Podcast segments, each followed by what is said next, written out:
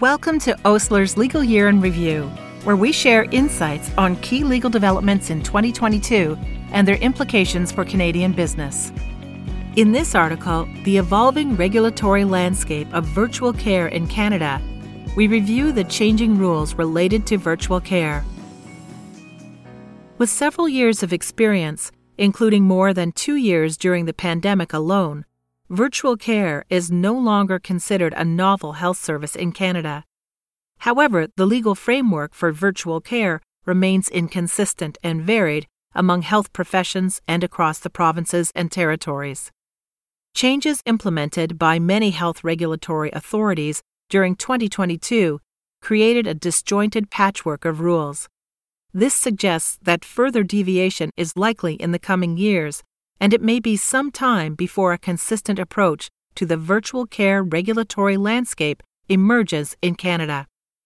As a result, regulated health professionals, health technology platforms, and other industry stakeholders in the health industry that facilitate the delivery of virtual care services in various jurisdictions of Canada or that offer interdisciplinary health services through virtual care have a challenging risk of understanding and complying with a variety of different legal frameworks. And these regulatory landscapes are continuously evolving. Virtual care defined. The terms virtual care, telemedicine, and telehealth do not have universally accepted definitions.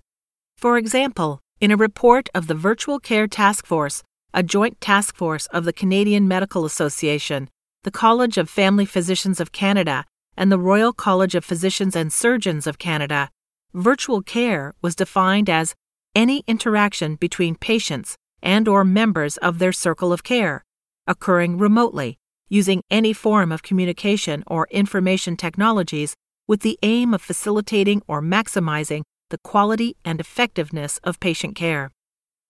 The terms telemedicine and telepractice are generally considered to refer more narrowly to clinical services delivered by a health professional to a patient through electronic communications or information technologies.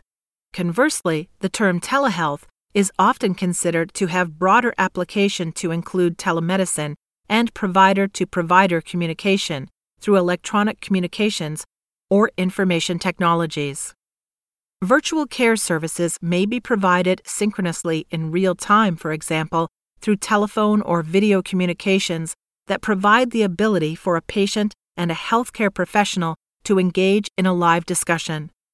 Interactions may also be asynchronous, i.e., communications that do not provide real-time interaction, such as messaging or email that can be accessed and read at any time.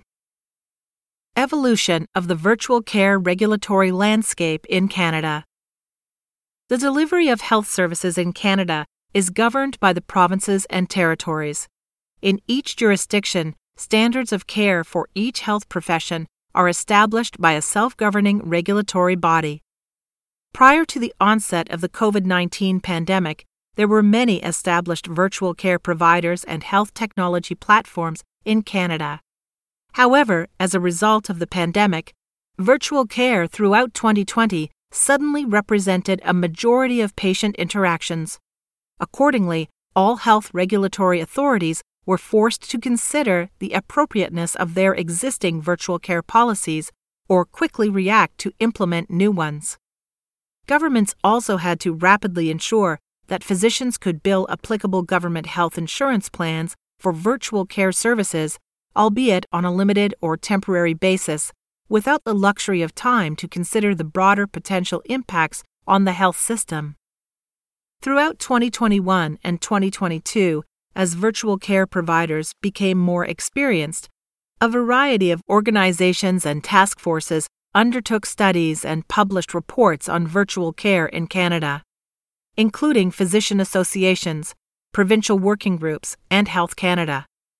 As lockdowns eased and in-person services resumed, many health regulatory authorities had a chance to reflect on the successes or deficiencies of their virtual care policies and to consider approaches to billing for physician virtual care services. This resulted in a number of health regulatory authorities updating their virtual care policies throughout 2021 and 2022. For example, in 2022, the virtual care policies published by health regulatory authorities for physicians in British Columbia, Alberta, Manitoba, Ontario, and New Brunswick were updated. Some provinces also updated their approach to the remuneration of physician virtual care services, such as Ontario, New Brunswick, and Newfoundland and Labrador.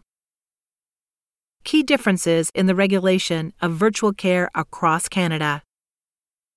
As outlined below, there are a number of ways in which regulation of virtual care in Canada differs by jurisdiction. Where does virtual care take place? The location where a health service is deemed to be rendered is an important factor in the approach to regulation.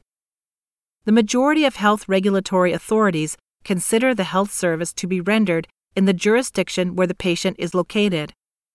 However, there are some exceptions to this interpretation. For example, the College of Physicians and Surgeons of Newfoundland and Labrador considers the practice of medicine to take place in Newfoundland and Labrador when a physician practices medicine while physically located in Newfoundland and Labrador. Licensing of extra-provincial virtual care providers. Each health regulatory authority takes a different view regarding licensing requirements. Most health regulatory authorities permit their health professionals to provide services to patients in other jurisdictions if the health professional complies with the rules in the jurisdiction where the patient is located and holds the necessary professional liability coverage. However, there are certain differences in each health regulatory authority's approach to whether a health professional licensed in another jurisdiction of Canada may provide services to individuals located in their jurisdiction.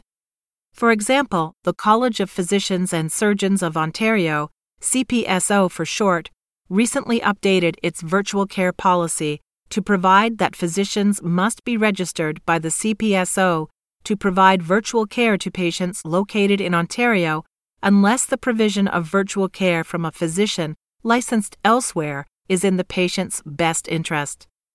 Examples of acceptable circumstances that reflect the patient's best interest referenced by the CPSO include where the care sought is not readily available in Ontario, such as specialty care, or where the care sought is provided within an existing physician-patient relationship and is intended to bridge a gap in care. Exceptions may also be available for urgent or emergency assessment or treatment of a patient. In other jurisdictions, such as British Columbia, physicians licensed in other provinces do not need to be licensed by the College of Physicians and Surgeons of British Columbia to provide services to patients in British Columbia. By contrast, New Brunswick has established a telemedicine provider list that allows out-of-province physicians to register to provide virtual care services to patients located in New Brunswick. Need for in-person options. Most virtual care policies state that virtual care is meant to be a complement to and not a replacement for in-person care. In certain provinces, such as Manitoba, New Brunswick, and Nova Scotia, medical regulatory authorities have interpreted this to mean that each physician's practice must include timely in-person care when clinically indicated or requested by the patient.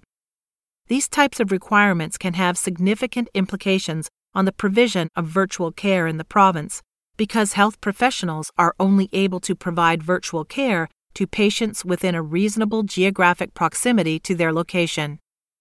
Other regulators have determined that requiring physicians to make in-person care available to all patients has the effect of limiting patient choice or access to services for patients in rural areas.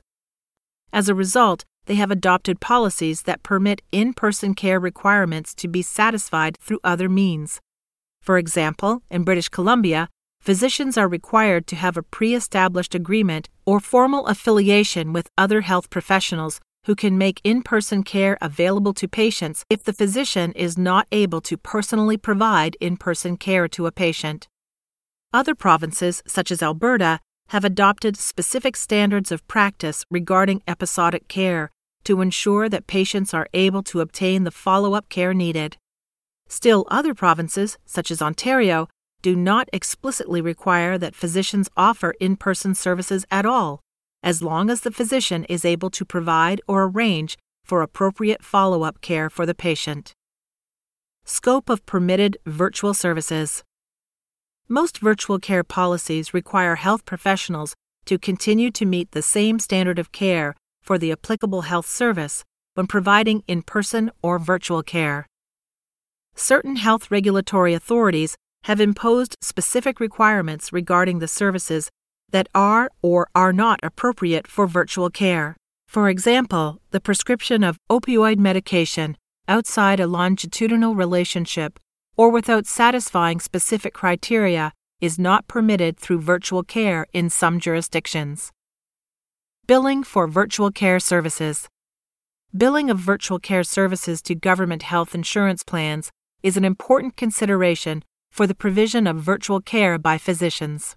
Although all jurisdictions in Canada have included virtual services as part of their insured services, the criteria that must be met for a service to be insured differ across Canada. For example, certain provinces have only included telephone or video interactions as insured virtual care services. Some provinces have implemented billing structures that pay physicians different amounts for a virtual service than the amount that would be paid to render the same service through an in-person visit. There are further deviations in billing structures based on type of interaction or the nature of the physician-patient relationship. In Ontario, as of December 1, 2022, when there is no pre-existing relationship between a physician and a patient, Ontario will pay the physician less for certain services rendered through virtual care than would be payable if the service were rendered through virtual care to a patient with a pre-existing physician-patient relationship, or if the service were rendered in person. Fees paid to physicians are also lower when the service is rendered by telephone than would be payable for in-person services or services rendered by video. If the physician provides certain insured services to a patient by phone, the amount payable would only be 85% of the in-person fee. Introducing different payment structures for the same service will likely impact the way physicians make care available to their patients. Technology standards for virtual care. Provincial and territorial governments have also begun to implement technology standards for the provision of virtual care. In 2022, Ontario Health introduced a virtual visit verification standard for virtual care technology solution providers. Under the new Ontario Schedule of Benefits for Physician Services, physicians will be required to use a technology solution provider with verification status in order to bill the government health insurance plan for virtual care services provided by video.